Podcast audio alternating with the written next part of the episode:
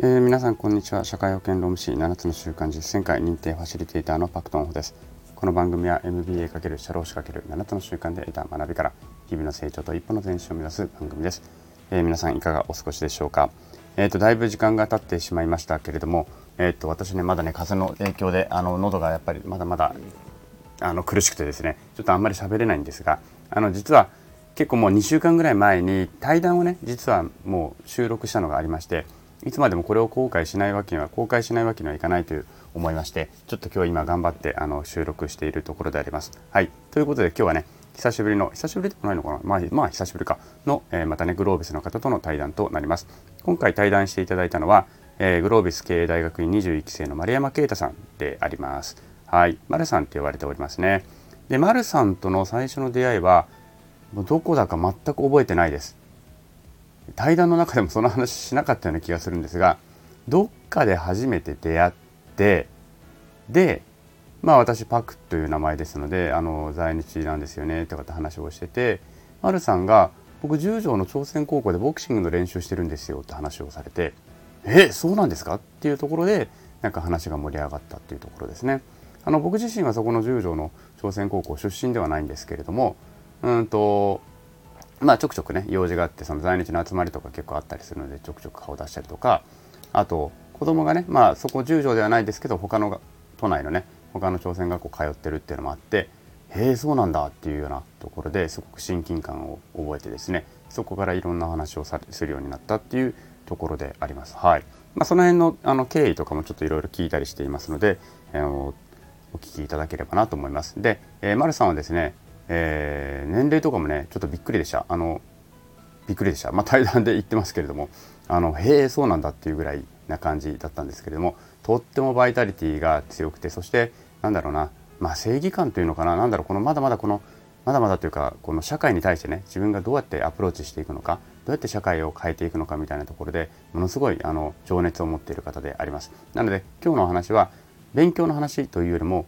どちらかというとそういうねあの社会を変えていく自分がその課題と感じている、うん、そこにどうやってアプローチしていくのかみたいなそういう話をねあのメインでしております。であの丸さんとても熱い方ですのでつあのいつも対談の最後にねあの同期の方とか、えー、後輩の方へのメッセージいただくんですけれどもちょっとあの言い足りないと、えー、言い足りないというかちょっとあの自分が本当に言いたいことはその場で言えなかったのでということで新たにまたですね収録をしてメッセージを改めて送ってくださいました。なので、えーと、一旦本編スタートしたらその後にねあのもう一回収録でもう一回送っていただいたメッセージも流しますのでぜひ最後までお聞きいただければなというふうに思っております。はい。それでは、えー、早速ですね、えー、本編の方に入っていた、えー、対談の方に入っていきたいと思います。本編スタートです。よっしゃ、じゃあ、ここから入りますね。はい。はい。では、今日のゲストは、えー、グロービス経営大学院21期生の丸山啓太さんです。よろしくお願いいたします。ます。よろしくお願いします。あ、そっか、これ映らないのか。そう、あ、そうそう音声では映らないです。手を。ですね。はい、今手振りました。はいはい。雰囲気はわかるんで。はい。お久しぶりですね、でもね。お久しぶりです。いつぶりぐらいかな。あの、多分ね、飛鳥会議というか、あ違うな。あの、年末、年末麹町で飲んだ時は、それも、だから去年の年末ぐらいに、うん。うちのセクションで多分、レジスタで忘年会企画して、その時お会いした、はい、あ、かもしれないですね。その後、卒業式でお会いしましたっけ、卒業式はね、あの、顔を、あの、合わせたぐらいだったかもしれない。あ、本当ですか？うん。ね。そっかそっか。でもまあ、あら、じゃあちょっとね、時間は経ってしまいましたけども、改めて卒業おめでとうございます。あありがとうございます。じゃあちょっと乾杯しましょうか。ね、ズーム越してはありますけれども。はい。はい、おめでとうございます。どうも。はい。です。よいしょ。いや今あれですか？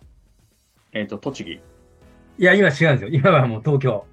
あ、そうなんですね。そうそうそう。栃木はね、あのー、2021年の、えー、11月に、栃木から帰ってきたんですよ。あ、そうなんですね。じゃあ、ちょっとあんまり私が把握していなかったわけです、ね。あ、ですですよ。あのー、だ栃木にいるときに、うん、あのー、グループ入りましたんで。なるほど、なるほど。で、2年間、えー、2年間かかったこと1年ぐらいかな、結局。2年目はずっと東京で、うん、でしたね。えー、じゃあ、わかりました。えー、っと、まずは、えー、っと、はい、まあ、あれですよね。ま、丸さんとお呼びしてよろしいですか、はい、ですよ。はい、丸さんで。はい。じゃあ、丸さんとお呼びさせていただきながら、はいはい、まずはでは、丸さん、ちょっと、あの、差し支えない程度で自己紹介をいただければと思うんですけれども。はい。はい、お願いします。えっ、ー、と、ま、まる、まるさんって言います。えっとですね、あの、私は、あの、実は、えー、若く見えるんですけど、あの、あの年齢は実は、あの、60でして、あの、ちょっと驚かれちゃうんですけど、いつも。なので、あの、ただ、あの、グロービスに入ってですね、あの、正直言って、あの、えー、完全に、あの、リバイバルしましたんで、あの、グロービス年齢は3歳ってことでお願いします。はい、そ れで、えー、会社はあの富士フィルムビジネスイノベーションジャパンって昔富士ゼロックスって言われた会社にいます。で、仕事はドキュメントアウトソーシングサービスって言いまして、お客様、今、私立大学なんですけど、この中に入ってですね、お客様からいろんなこうドキュメントとかコミュニケーションとかいろんなこう、あの、マルチメディアとかいろんなものの仕事を、まあいただいて、まあそれを作って返すというようなことなんですが、まあ受注とかそういうことではなくて、使ってこう仕事を作り出してですね、新しいこうサービスを作り出していくような仕事になります。で、あの、そこはあの僕、ある大学に入ってるんですが、じゃ入りながら、あの、そこのグループが担当する6つの大学を、えー、まあ、回りながらですね、えー、まさにグロービスで学んだ今、あの、経営課題っていうか、まあ、事業計画書があるんですけども、そこに基づいて、えー、お客さんに対してですね、えー、まあ、ある意味そこに連携したような、まあ、あの、提案をしていくみたいな、そういう仕事をしています。なので、あの、今、グロービスの学びは本当にもう、まさに活かしながらやっているようなところがあります。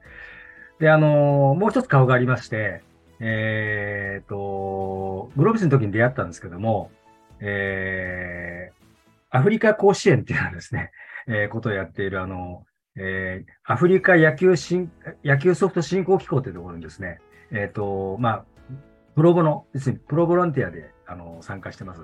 これさ、あの、グロービスの、えー、時に、あの、勉強会やってまして、そこで、あの、すごく面白いなと思って、あの、キャッチボールで、えー、世界を救うみたいなテーマでですね、なんだ、キャッチボールで世界なんか救えるのかと思って入ったらですね、実は、あのー、アフリカの方にですね、あの日本の野球道を広めてるっていうですね、あの、友成さんっていう、あの、えー、方がいまして、その人が30年ぐらいずっとやってるんですけども、それを、えー、いわゆる支援するというような、まあ、ことをやっています。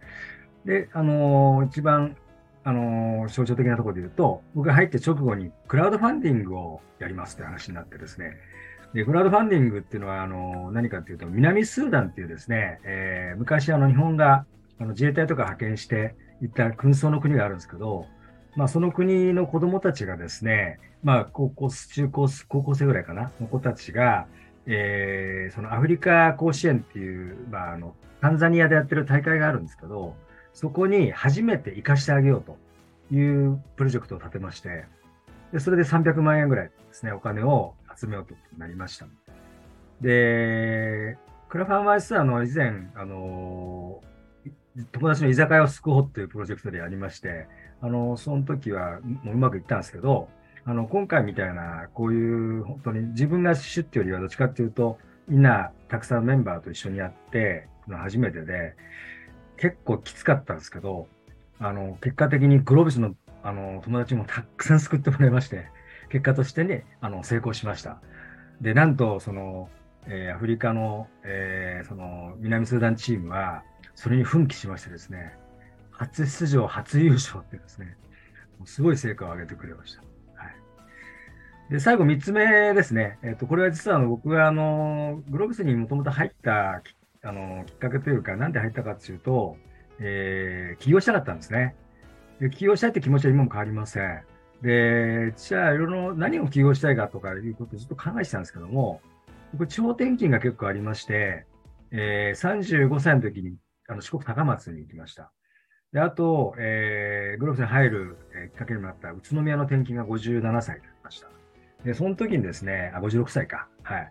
で、えーどちらもですね、もう絶望の淵に行きましてですね、もう四国、高松なんてもう島流しかなと思いましたし、あの宇都宮なんて餃子しかないところで何で行かせるんだと思いましたけども、あの実はそれがきっかけになりましてですね、あのどっちももう楽しくてしょうがなかったんですね。もう地方っていうのは、もうこんな素晴らしいのかというのを思い知りまして、で、えーその時コロナになりました。でコロナになった時に、あの、それは地方、素晴らしい地方に人が全然来れなくなっちゃって、もう街がどんどん死んでったりとかですね、あの、お店が畳まれちゃったりとかしましたけども、今後どんなことが起きてもですね、そんな素晴らしいものがあるんですから、この地方、地方で、えー素晴らしいものをこう、まあ、光らせていけば、えーきっと何が起きても頑張れるんじゃないかなというふうに思いまして、で、何ができるんだ、何ができるんだ、ずーっと考えてきて、今ちょっとあの、ある、えー地元ワンダーランドっていうちょっとビジネス化をしようと思ってるんですけども、えー今そういうの実験みたいなのを何回かやってます。ですから、まあ、あの、そういう3つの顔を持つ男ということで、まあ、ちょっと長くなりましたけども、あの、私の自己紹介でした。はい、ありがとうございます。三つの顔を持つ男ですね。ありがとうございます。素晴らしい。いやー、あれですね、えっとね、そっか、今、いろいろ聞きながら、フジゼロックスってもう今ないんですね。フィゼロックス名前の会社はないですね。あ、そうなんですね。うん私まあ名前名前がなくなっただけで、あのうん今、富士フィルムビジネスイノベーションってういうんメーカーと、富士フィルムビジネスイノベーションジャパンっていう、まあ、いわゆるうん販売会社。僕はそっちの販売会社ですね。なるほど。そうなんですね。OK です。いや、なんかね、いっぱいあの、あって、どこから聞いてって 本当悩むんですけれども、なはい何から喋りたいです？ってもうむもうむしろ。ああ、いや、あの、僕があの、パクさんときっかけがあったのは、うんやっぱあの、ボクシングボクシングね。ええで、あの、僕今、その、ボクシング、あの、あさっても行くんですけど、はいはい。朝鮮高校でですね、はい。ボクシングやってるんですよ。やってるというかね、あの、徳さんっていう人がいて、はいはい。その人が、元その朝鮮高校の,、うあのんボクシング部の,、うんあの監督だったんですね。うん。その関係があって、あの、まあ、やってるんですけど、もともとそのボクシング大好きで、うん。あの、こうどっちか見る方が好きでだったんですけど、あの、グロービスの友達、えー、服部君という人が、なんかたまたまですね、うん。えー LEV の時かな、あのーこう電車の帰り道にですね、うん。なんかボクシングの話になりまして、うん。で、話してたらですね、なんかあの、結構僕、マニアックなもんですから、うん。結構マニアックな話したら、そのマニアックな話についてくるもんですから、うん。これは相当好きだなと思って聞いてたらですね、うん。僕ボクシングやってるんですよって話になって、うん僕ちょっとやりたいなと思ってたんで、ちなみに、まあ、どこでやってどんな感じなんですか？うんって言ったら、赤羽で、ワンコインで500円でできますって話だったんですよう。んなんじゃそりゃと思って。で、ぜひ行かせてくださいって言って、それで行かせてもらったっていうような、まあ、あの、感じですね。で、今もすごい行ってて、あの、とても、あの、楽しいんですけど、正確に言うとあれですね、十条のね、そうそうそうそう東。京朝鮮中,、えー中高級学校ですね。僕はあそこも初めて行きましたけど、えー、なんか、あ、そうか、ここにあるんだと思ってそうなん、で結構ね、朝鮮高校のこうあのボクシング部って、まあ、今ね、ちょちょっとね、あの人が少なくなってきてるんですけども、あのすごい強強いんですよね。そうですね。うん、だから、すごく、あ、ここかと思ってね、そうそうそうそう。思いました。はい。もともと、えもともと丸さんもボクシングをやってたんですか？あ、やあるだけ？あの、やってないですね。あの、やってない。ね、ボクシングが好きで、まあ、あの、あの、なんていうかな、こう、ちょっとこう、あの、こんな感じでね、うん。うちでこうやったりとか、そういうぐらい興味が興味がすごくあった。あの、見るのは大好きです。はい。なるほ見るど。のは大好き。はい。そうそう、なんかのね、あれで、あのーまあ私は今自分の子供が朝鮮学校通っていて、うんうん。えっ、と、まあ都内のある地域の朝鮮学校通っていて、で、東京のあの住所の学校、僕自身はね、実は朝鮮学校、あの、通ったことはないんですけども、はい妹があそこに通ったんです。ああ、そうなんですね。はい。うん、妹はそこに通ったし、うんうん。まあ友人たちもあそこ通った人間たちがたくさんいて、はい。で、ボクシング部といえばやっぱりインターハイも結構常連校だったりとか、あと、まあ、日本名でしたけどね、徳山正は則とかね、あのね。うんまあ、結構ね、名チャンピオンとして、うん。かなりね、あの、スーパーフライ級とかだったかな、うんスーパー、ね。うん、中でね、かなり防衛もしたチャンピオンがいたりとかして、ボクシングがつももともとね、有名なんですよね。はい。で、ただあんまりその、なんだろう、私もグロービスでは、あえて、まあ、最近ちょっといろいろなところですることはあるんですけども、そんなにその朝鮮学校の話とかそんなにしない中で、丸さんから急に僕ね、朝鮮学校でボクシングやってるんですよって聞いて、えそうなんですか？なぜ？みたいな感じだったそうですよね。僕もまさか行くと思わなかったですよ。うん。ね。不思議、ほんと。結構、じゃあそういうことがね、あの、起きるから面白いですよね。面白いですね。すごいなんうか、んけ結果的に本当にこう望んでるというかね、こんなことができるんだみたいなことが。ちなみに、うん。まあちょっと聞いてみたいんですけれども、はい。初めてその朝鮮高校とかに足を踏み入れるときっていうのは、どうでした？ちょっとネガティブな感情があったのか、うーん、ポジティブな感情だったのか、まっさらだったのかっていうと、どんな感じだったですか？あのね、僕のね、朝鮮高校のイメージね、うん。あの、よく聞く話で、なんかあの、帝京高校のあの、はい学生と十条の駅で喧嘩してるっていう話をはい。ね、よくね、聞いてて、はい。あの、そのイメージはすごいあったんですよね。はい。でもね、やっぱり、あの同じだなと思ったのはね、やっぱ入るとね、みんなね、挨拶してくれるんですよ。うん。うん。あすごくいいなと思って、うんあのやっぱりね、あの関係ないなと思いますね。う。うんん。あの、なんか、そういうのって、うん。あの、ネガティブっていう感じが、その、うん変なその噂があったけど、で噂がね、そういうのがあるんでね、たくさん。ええうん。あの、入ってみたら何にもないですね。うんえまあ、挨拶はね、本当にあの、朝鮮学校の子たちはすごく、最初に鍛えられるところっていう感じなところもあるので、まず挨拶しろっていうのは、えうん。もう間違いなく鍛えられますからね。いいことですよね。うん。だからうちの父親世代なんかはやっぱり、毎日のように提供の人間と喧嘩したっていうのがいるので、実際それはあった話ではあるんでどっちが仕掛けたか分かりませんけどね。す。もう、もう、わかん、まあ、もうどっちでもなんでしょうけど、とにかく喧嘩はしてたっていう話はよく聞きますよね。はいはいはい。そうそうそう。で、それで、だから今の、あのー今日体大の理事長をやってる松並健志郎さんとかね、うんうんああいう人たちとかが、あの人も提供にいたのかなうん。うんうんちょっとなんとかしろ、なんとかしようとうん。はい。いうような話になって、まあスポーツ交流とかしだしたりとか。そうなんですね。そうそうそうそう。まあ、そんな話もあったりするんですよね。うん。うん。そうなんですよね。ちょうどあの、あれですよ。あの、グラウンドもね、うん、人工芝になってすごい綺麗になりました。ああ、そうですね。そううん。うんこの間貼り直しましたからね。うん。なるほど。いや、そうそう。それでね、ロービスでそういう話を聞く人がいると思わなかったから、ちょっとびっくりしたところなんですよね。え OK です。ありがとうございます。えはい。さあ、それではですね、まあちょっとグロービスの話にちょっと話を一旦戻したところで、はいえーっと、まず、グロービスに入ったきっかけとしてはどんなところがあったんですか、はい、そうですね。あの、やっぱり僕は、あの、その高松、あ、じゃないと、宇都宮に転勤になったのが、正直言ってすごいショックで、うんもう、あの、もう立ち直れないぐらいのショックだったんですよね。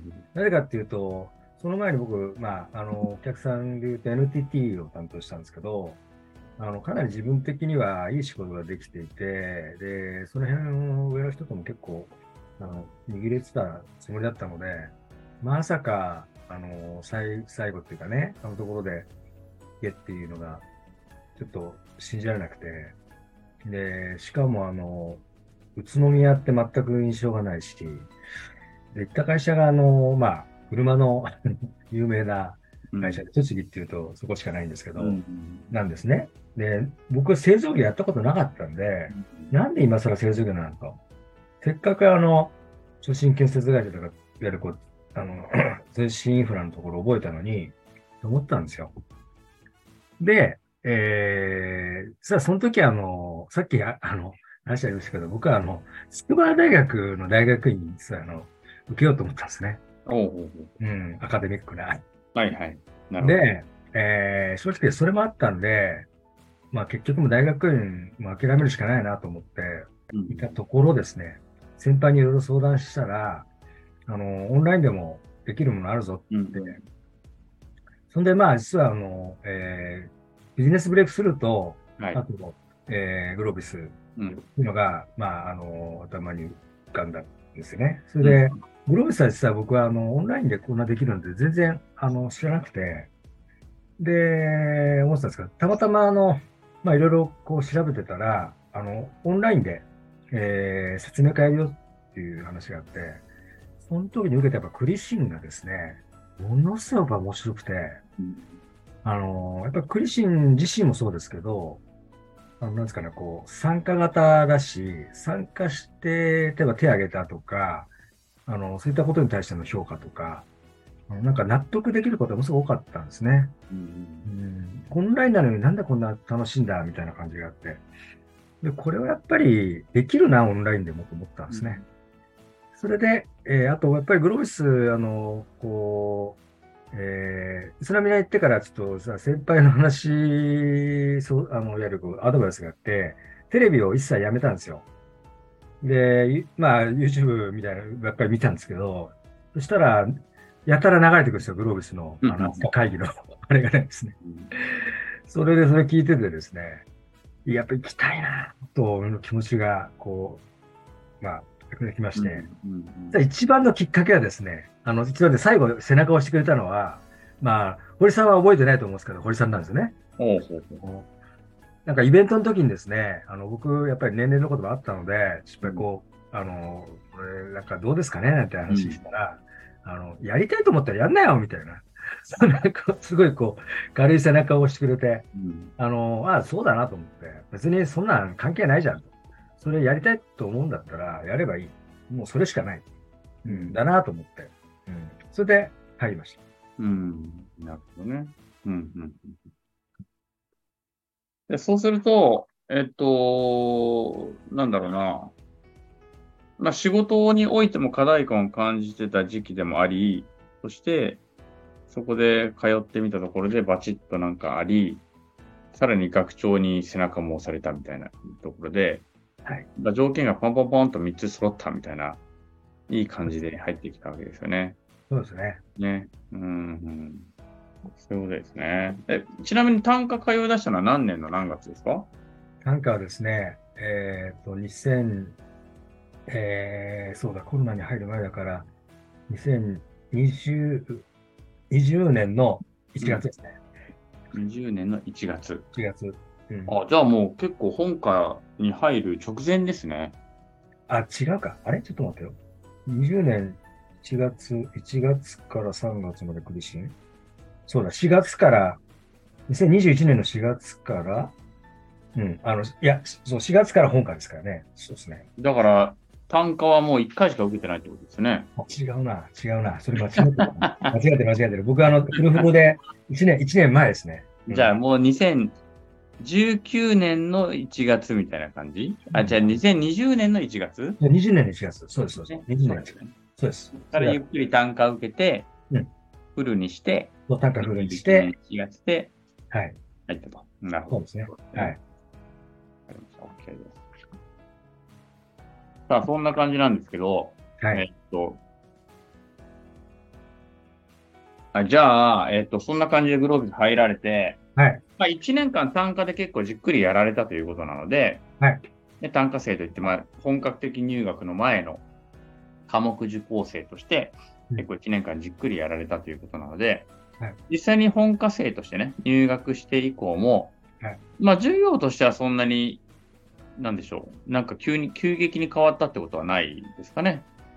まあ、ただ、あの、3科目受けなきゃいけない時が3回ぐらいありましたからね。うん、あの結構正直で2科目でも、僕としては結構、うーって感じだったので、やっぱりその3科目の時に特にあの、7月かな ?7 月とかが、その、それに飛鳥会議の、あの、はい、なんだっけ、えっ、ー、と、パワーナイトとか出るとか、うん、ああ、出たんですね。なるほど。えっ、ー、と、G チャレとかね、なんかいろんなのちょうど全部やってる時期だったので、そうだそうだ。G うんそれに、それにクラハンが加わってですね、すごい、うんすごい状態の戦いありましたね。はい。いや、ちょっとね、一個一個どっから聞いてったらいいかな。全然、だからあまりやりすぎて。はい。マルさん、だから、あのーまあ、もうすでに、先ほど自己紹介でも、もう還暦なんですってお話をしておりまして、はい。それも実は私もちょっとびっくりしたんですけど、はい。はい。実は50代半ばぐらいかなとは思ってはいましたが、はい。はい。まさか還暦とまでは思っていなかったので、まあ、還暦っていう言葉をなくしたいですね、世の中から。ね、本当ですね。まあ、もう今は本当若いですからね。全然関係ないですよ、年齢なんて。うんねね気持ち、気持ちとはだけですよ。私も今40、満48で、今、はい学年通で49になる年ですけど、うん。まあね、見た目的にも別にそんなに年いってるようにも自分でも思わないし、ただね、肩が上がんないっていうのがどうし右肩がね、なんかね、やっぱりね、もうダメなんですよ。本当に肩が上がらない。大変なんですけど、なんかい、スポーツやってたんですか？あのね、やってたっていうか、野球をやってて、やっぱ野球ですか？で、はいなんもうもう20年ぐらい前に1回、うん。ですごい久しぶりにソフトボールをやった時に思いっきりうん急に投げて、はいはい。その瞬間肩がうんおかしくなって、うんうんうんそこからもうずっとダメなんです。なるほで、病院行ったらなんか石灰性なんたらかんたらって言われてるんですけど、ど。はいはい。基本的にはもう治んないんですよ。もううんうん手術しないと。うん。うんうん。だからもうずーっと痛い。大谷みたいに手術しないといけないんだ。でも大谷ほど貴重な肩でもないっていうのも ですね。大谷の肩にはそれは何億かけてもいいかもしれないけど、私の肩にそこまでかける必要もないだろうっていう。だからね、大変なんですよ。まあまあゴルフとかやるんですか？ん？ゴルフとかやるんですか？ゴルフ私やんないです。あ、ないですね。あ、じゃあ、肩はじゃあ、そういう意味で言うと。そう、ジョギングぐらいなので、スポうーツは。ん。まあまあ、それはいいとって、まあ、そうですね。うん。そういうのはあるかもしれないけど、うん。それは、年齢に関わらず、肩ね、休みしてみますし。いや、まあまあ、今お話ししたかったのは、そういうね、年齢関係なく、マルさんがむちゃくちゃこのグローブスでやってきたっていう話を聞いて、どれから本当話聞こうかなと思ってるんですけど、えっ、とね、私がやっぱりまず興味持ったのはアフリカ部、アフリカの,、あのクラウドファンディングですね。はい。野球の子たちのやつね。はい。あれのちょっと概要を、まあ、はいもう一回ちょっとご説明いただいて、はい。そこでのなんか苦労とか、で、はその後の、その後談とかちょっと聞きたいなと思ってるんですけど、はい。どうでしょうね。あ、そうですね。うん。あのーえっと、そのアフ、えっと、アフリカ部っていうのはまずですね、えーなんで入ったかっていうと、あのーえっと、J、J、J、なんだっけ、あのーえービジネス、あの ABC? JBCC、JBCC、はい JBCC の、あのーメンバーの一人が、うん。あのーアフリカに行ってる、あのーえーま、まさにアフリカに行ってる人だった。うん。今もいるのかな？うん。うんそれで、その人がきっかけで、なんかアフリカ部入ってくださいって言われて、アフリカ、まあ、イメージないけど、とか思って入ったら、あのーなかなかアフリカ面白くてですね、なんか、超加速、超経加速経済アフリカっていうか本を読んだらですね、まあ、アフリカってもう、すごいもう今、世界で一番成長してて、2040年だっけな、あのーもう中国も抜抜いてですね、世界一のこう経済圏みたいなのがあって、うん。で、面白いなと思っていろいろ、いろんな情報を聞いてたら、まあさっき言ったたまたまその、えー、花香さんっていうですね、一年先輩の人がいまして、うん。その人が、あの、女性なんですけど、えー、キャッチボールで世界を救うみたいな、そういうこう勉強会やってたんですね。うん。で、なんかそれ面白いなと思って、えー入りました。で、入ってみたらですね、やっぱ、あの、面白いなと思ったのは、当時、当時その時ね、やっぱり、あの、プロゴのやってる、あの、同期のやつがいたんですよね。はい彼はなんかコンサル会社かな？やってて、それで、プロボノ、プロボノっていうから、何ですか、プロボノって聞いたら、あの、プロボランティアですよ、みたいな話があって。うん。で、入ってみたら、あ、プロボランティアってこういうことなんだなっていうふうに思ったんですよ。ただね、やっぱり入ってみると、本当会社なんですね。なんかやり方とかっていうのが。あの本当の会社だったら、やっぱりこう、さすがにこうね、あの、上司部下でこう命令系統とかあるけど、さすがにそこまではないけど、総務があり、経理があり、なんとかありみたいな、そういう状態なわけですよ。そういう中で、結構、まあ、まず進めていくっていうのが初めてだったんで、あの、すごいこう、最初戸惑いましたけども、えー、で、まずそこで、まず役割与えられて、えー、クラファンの、えー、ちょっと、まあ、支援をしてほしいという話になりました。うん、で、僕はたまたま、あのクラファンを、えー、その、友達の居酒屋をちょっと救うっていうプロジェクトを、ちょうどあの、グループスに入って、えー、短歌やってる頃の、えー、ゴールデンウィークぐらいか、2月から始まって5月ぐらいに、もう、僕の友達の有楽町の日の本ってあの、大繁盛したところが潰れそうになりましてですね。うん、もうなんとかしようって話になって、それでみんなでや、あの、こう、やってですね。で、なんとか500万ぐらいバーって集まったんですよ。それがすごかった。もう、後で見たらそんなことあんまりないらしくて。で、その経験があったので、よし、じゃあ、その経験生かしてやろうって思って、やったらですね、これがクラファンって大変ですね、本当に。うん、あの、もう本当に皆さん何回か、多分、マクさんもそうかな、あの、うろみの人、多分3人ぐらいから これ、連絡があったんじゃないかと思うんですよね。あの、本当ね、あの、ネットに出せば、あの何かしてくるまで全くないんですよ、そんなこと。ないんですね。難しいね。そう。で、ジェーブスってね、結構ね、テレビに出たりとかね、うん、あの、こう YouTube もたくさん出してるし、あの、結構有名は有名なんですよ。うん、しかも松井さんがね、松井秀喜さんがオーナー、あの、一番のこう、あの、なんでこう寄付をしてる人だったりするので、集まるだろうみたいな。みんな集まるでしょうなんか言うわけですよ。松井さんがやってんだから。でもそういう、ね、あのルートで、ね、全然来ない。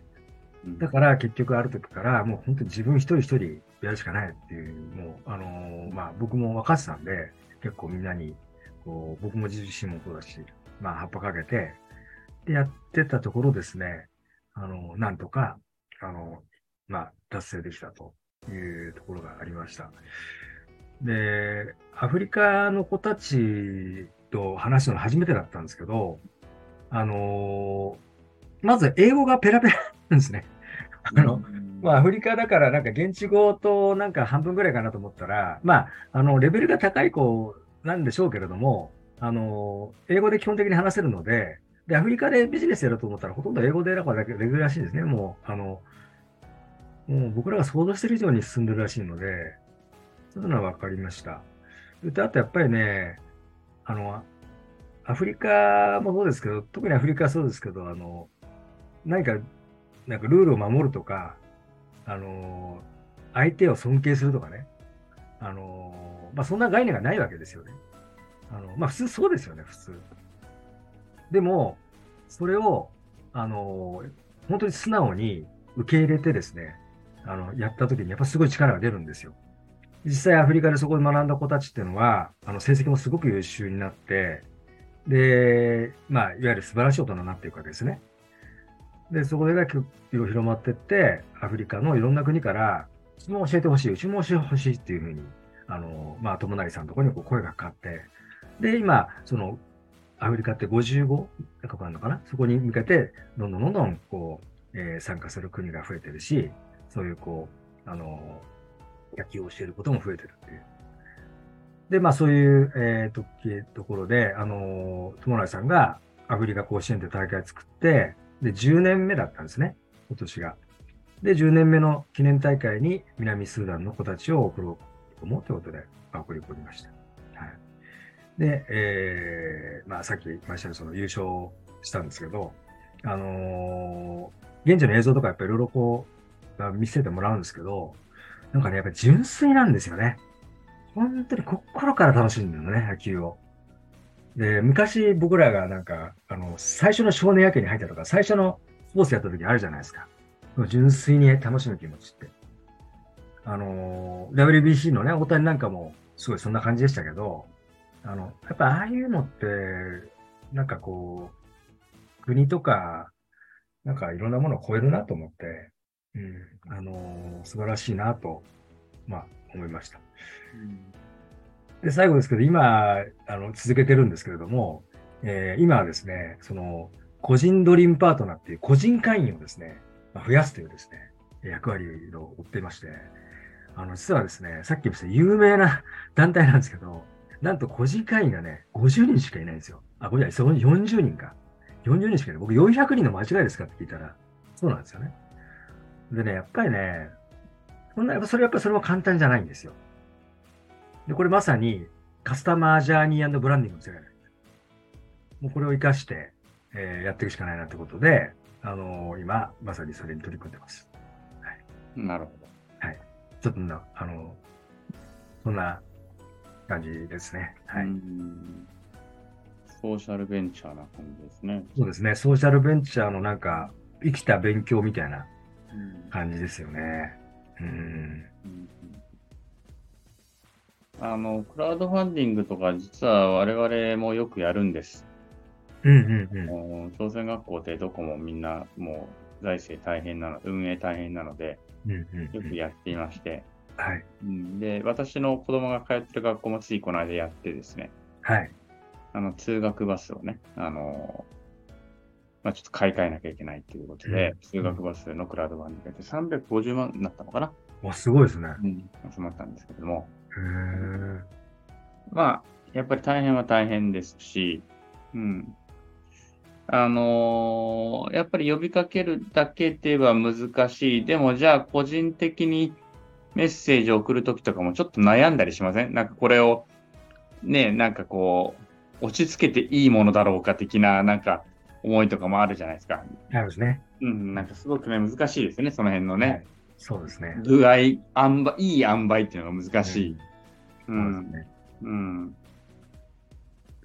で皆さんね、かんなんか応援、応援はして、応援しますって言ってくれるけど、実は実際応援じゃなくてちょっと行動欲しいんだよな、みたいなところ あるんじゃないですか。そうですね。実際ね。うん。そうなんですよね。うん、結構リターンとかもかなりいろいろ考えて、うん、あの、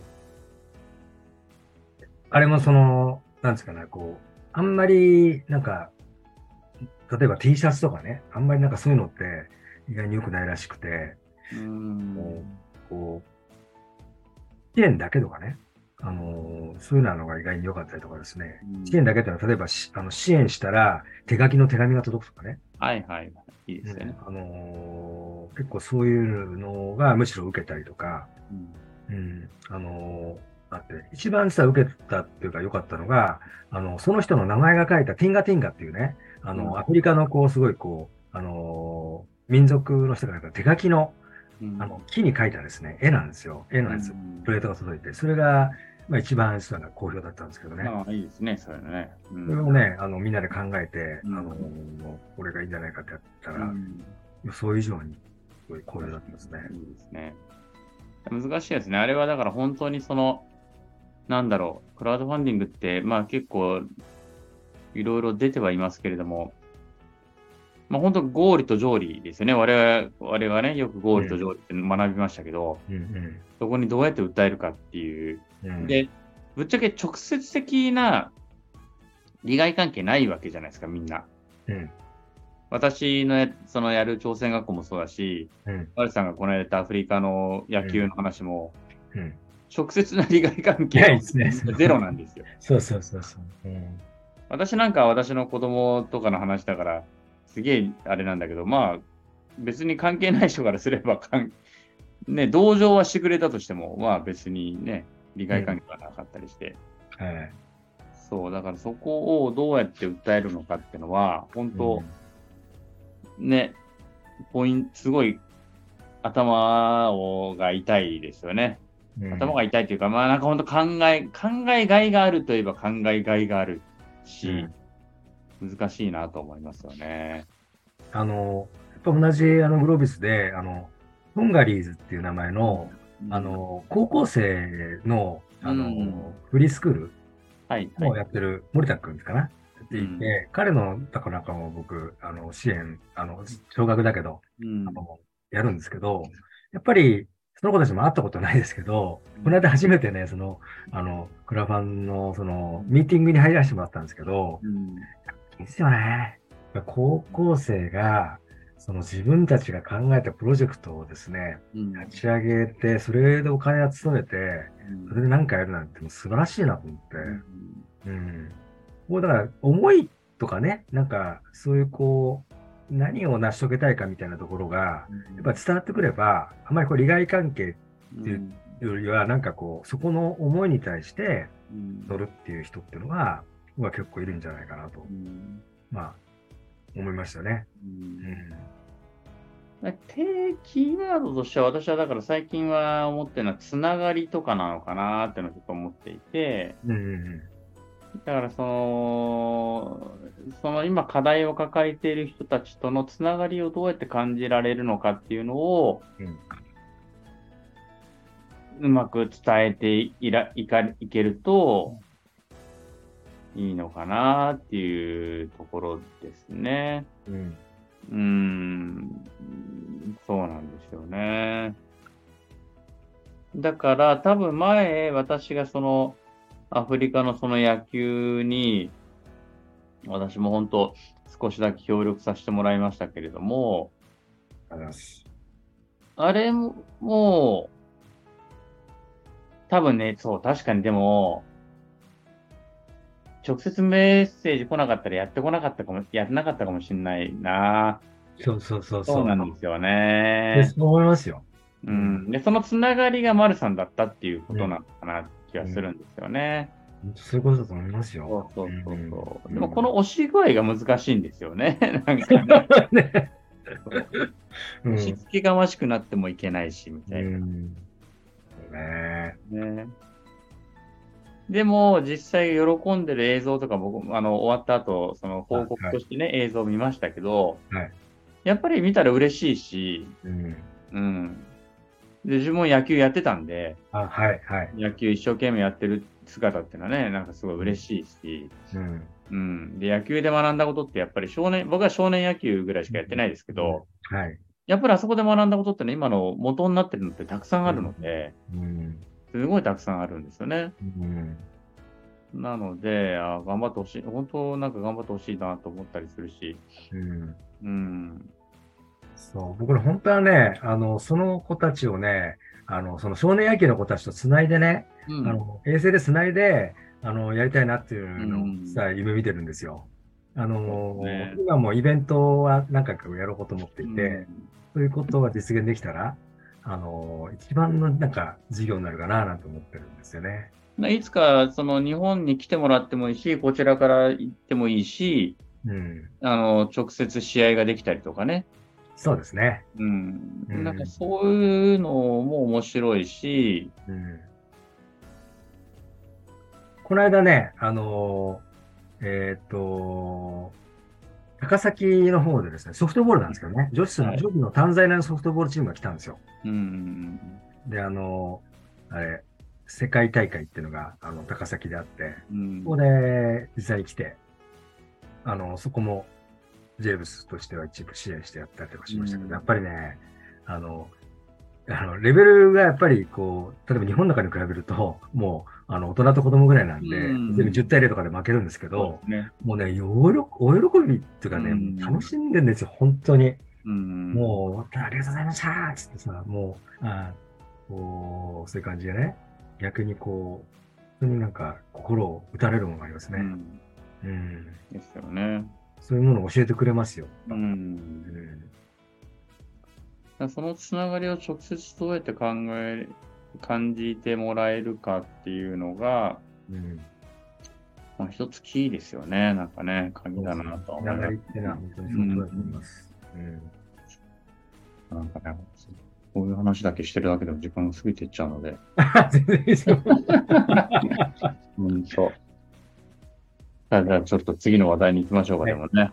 はい。次の話題に行くとして、えっとね、ちょっと次興味持ったのは、まあ、はいあるその、その、ラン、えっ、と、えーえーいろんな人生のあれもそうなんですけれども、ジェットコースターの人生もありつつも、はい。面白かったのは、でもこっちの話聞きたいかな、やっぱり。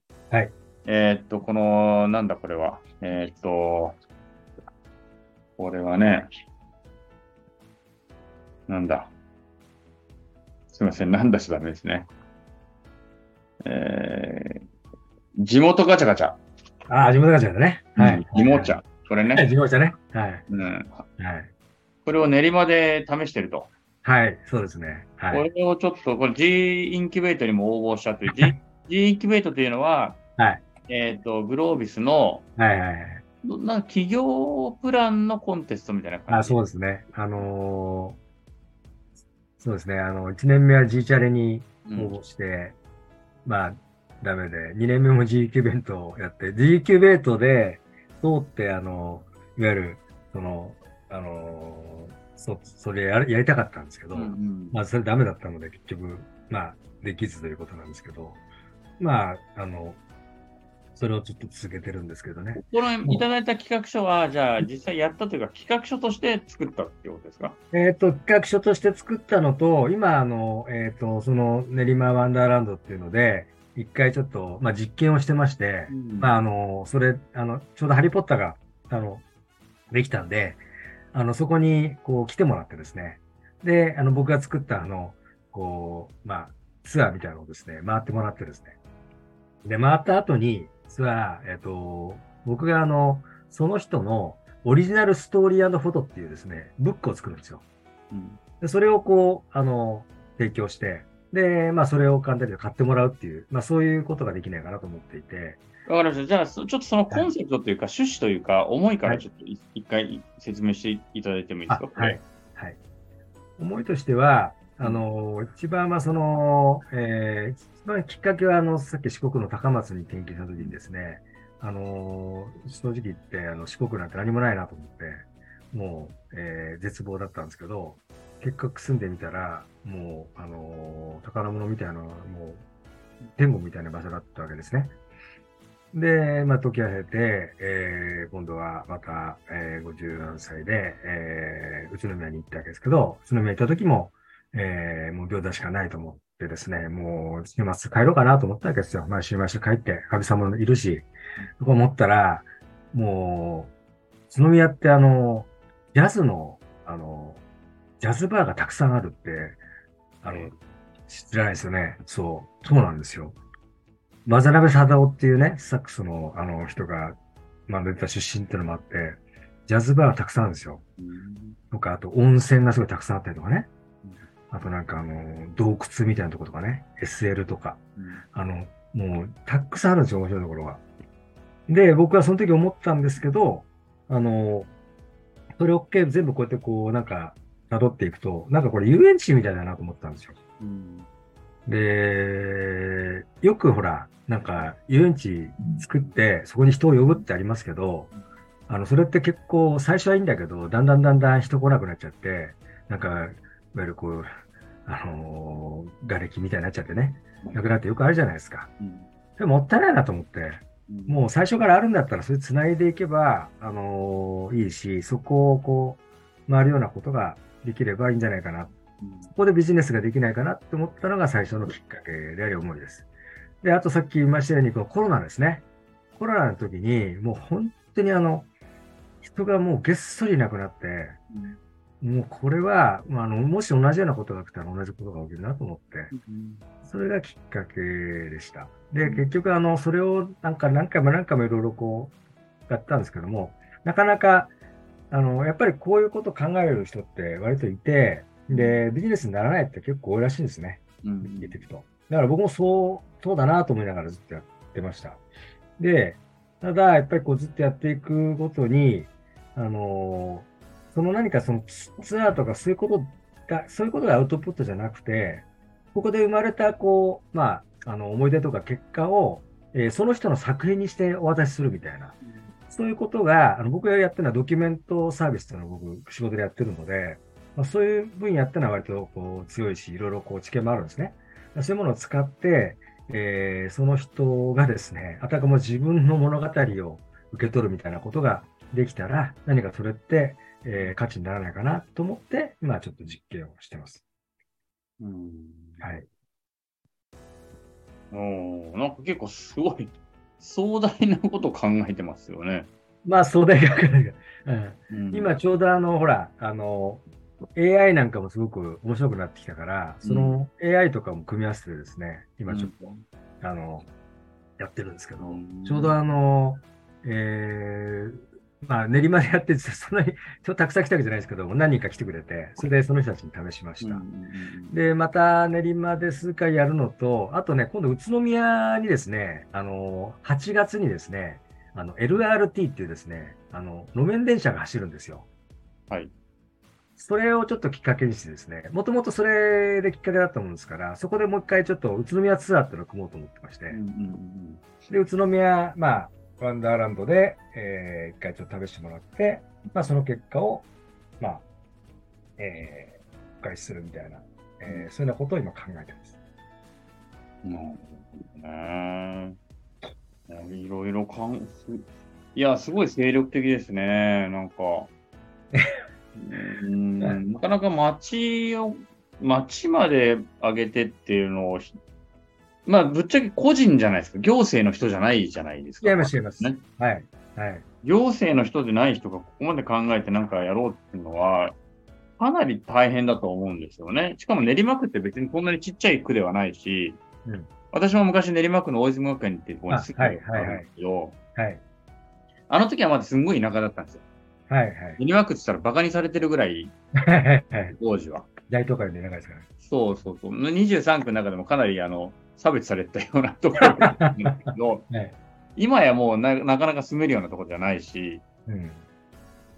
ね、結構な大きいとこですからね、そこで、なんかそんだけのこと。だからそうそう、私だから大泉学園に住んだ頃は、うん。近所に、家の近くにあの、モンキーパンチとかが引っね、越していたって言ってましたね。はい。あの家のすぐ近くだったんですよ。モンキーパンチはい。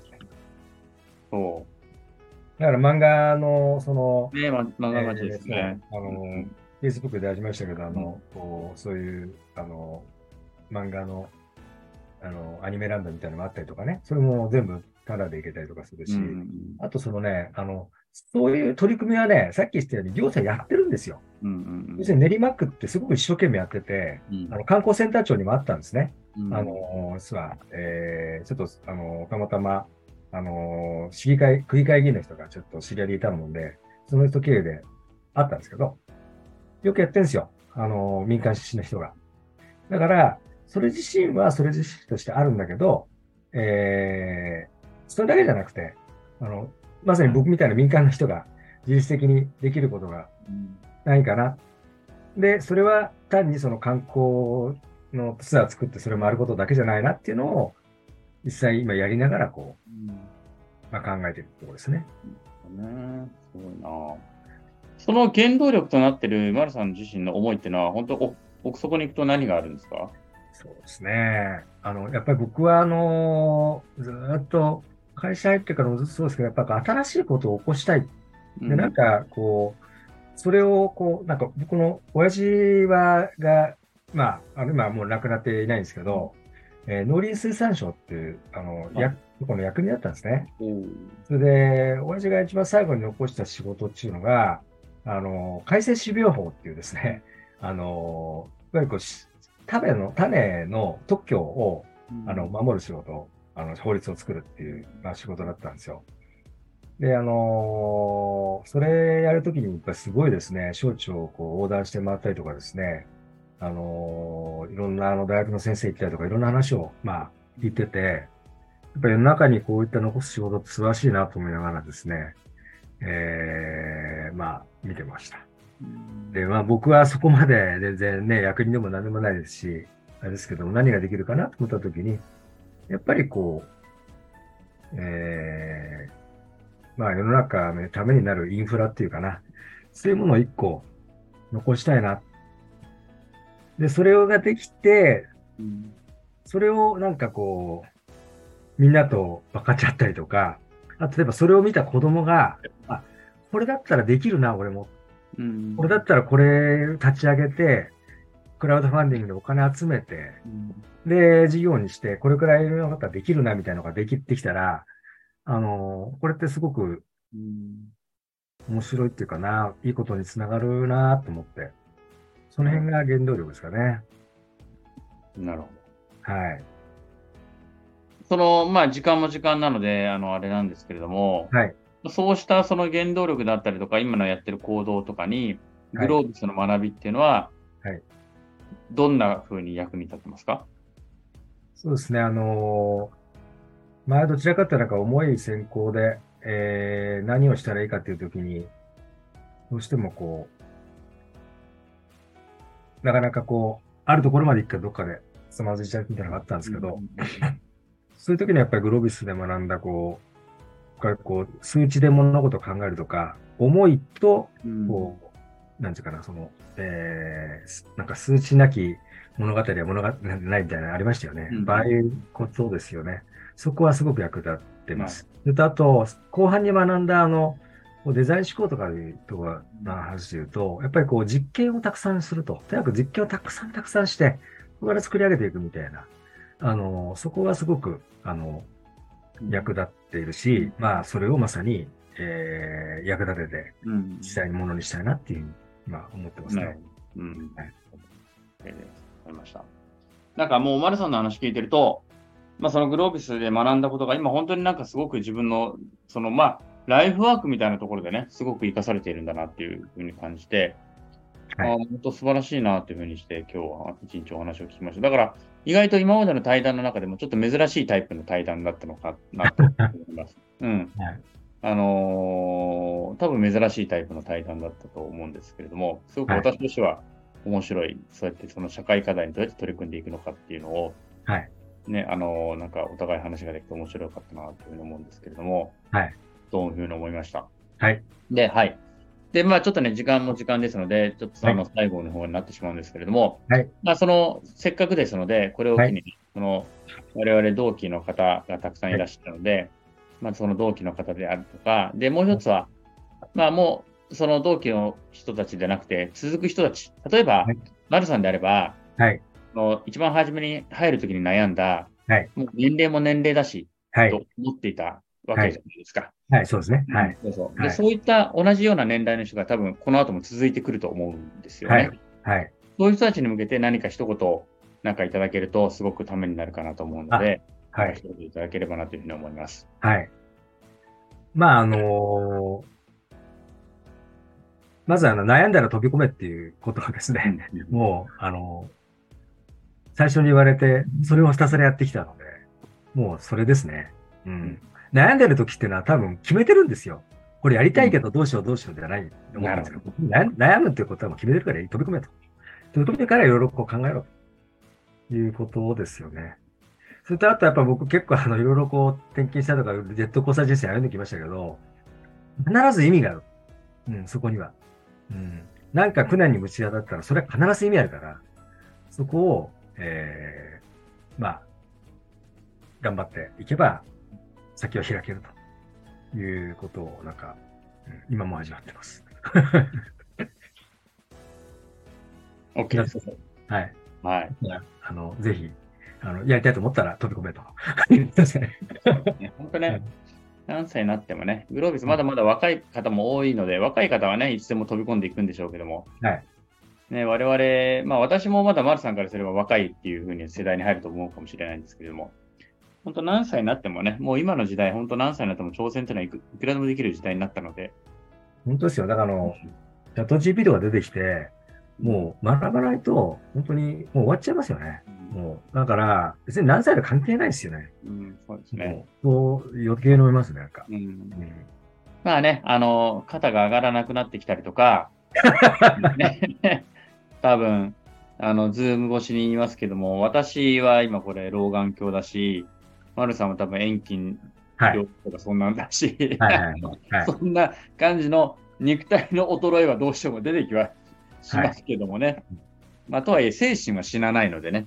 そうですね。ね精神は、あの、肉体はもうどうしようも、もう、生物である以上仕方がないのかなと思いますけども。はい。精神はいつまで経っても死なないので、その勢いでお互い行きたいなという感じがしますよね。はい。はい。じゃあ、そんな感じで、はい。いいですか？もう言い残したことないですか？あ、大丈夫です。はい。じゃあ、今日の対談このぐらいにしたいと思います。はい。はい今日のゲストはですね、えーグロービス経営大学院21期生の丸山啓太さん、丸さんでありました。ありがとうございました。ありがとうございました。ありがとうございます。お忘れはい、えーそれでは一旦ねここで対談は終了ですけれどもこの後、えー改めてお送りいただいた丸さんのメッセージをもう一度ああの改めてえーお送りいたしますお聞きくださいえー、30年から40代の皆さん、えー、地元推しネタ兄さんが、これから、えー、少し真面目な話をします。えー、皆さんは、いわゆる失われた30年の中で、懸命に生きてこられたと思います。その原因を作り、未だ政府の中枢を占めるのは、我々シニア以上の人間です。皆さんには、グロービスで培った力を、皆さん、若手中堅が中心の日本を作ることに使ってほしいと思っています。我々シニアを政治の中枢から追い出し、皆さんが中心の日本を作ってほしいと思っています。企業に勤める人は、今や給料の約半分を税金と社会保険料で取られます。そしてそれに対する国民へのサービス内容は年々悪化しています。もし民間企業でそんなことをしたら、お客様は離反し、その会社は倒産してしまうでしょう。しかし、日本はそうなりません。それはなぜか。皆さんならわかるはずです。グロビの皆さんには、国はいきなり変えられないので、地元から変えることにチャレンジしてほしいと思っています。そのためには、自分が地元の政治に何らかの形で参加することだと私は思います。政治というのは生活そのものなので、別に何か堅苦しいものではありません。地元の議員の皆さんに、皆さんの声を率直に伝えてください。メール、SNS、タウンミーティング、えー、参加する方法はいくらでもあります。私は今、自分が支持した、えー、そして当選した地元議員を通じて、地方自治を変えることにチャレンジしています。私が住む練馬は農業が盛んです。今その議員さんに、まず、学校給食の地元野菜100%化をしませんかと提案しています。もともと練馬を農業で盛り上げる考えをその議員さんは持っていますので、賛同してくれています。先行事例はあります。千葉県いすみ市は、学校給食の100%、えー、地元野菜化を、えー、実現しています。えー、皆さん、えー、グローブで習ったこと、右手に志、左手にそろばんを使って、一つ一つ丁寧に進めていけば、練馬区でも、皆さんでも、皆さんの地元でも、え、実現していけると私は信じています。皆さん、えー、グローブで得たことを自分が大好きな地元活性化に使ってみませんか？え、その成功モデルを全国に広めませんか？以上、え、昨日、ラッキーフェスで地元活性化の成功モデルを見せてもらって、えー、相川七瀬で弾けた、えー、地元シネタ兄さん、マルさんでした。以上です。はい、えー、いかがでしたでしょうか？マルさんの、ね、激アツメッセージを皆さん特にね若い方30代40代のね若い方へ向けてのメッセージということであの非常になんて言うんでしょうね胸打たれるメッセージをいただくことができました。ぜひですねあの多くの方に聞いていただければいいなというふうに思っております。はい。ということで丸さんは引き続きですねあのご自身のまあいろんなこの描いている課題に対してのチャレンジを続けているというところで私もですねあのもう私一回りぐらい年齢はしたっていうことになりましたのであのまだまだ自分もなんか結構グロービスいるとある程度上の方かなと思ってちょっとあのそろそろじねあのちょっと落ち着きようみたいなふうに思ってしまう時が時にありますけれどもまだまだ当然やっぱそんなこと言ってられないなというところでですねあのいい刺激を私自身もいただいたところであります。はいということで今後ともですねいろいろとまたあのお話をできたらいいなと思いますので是非今後ともよろしくお願いしますということをお伝えしながら今日の対談は以上といたします。それでは皆さんさようなら。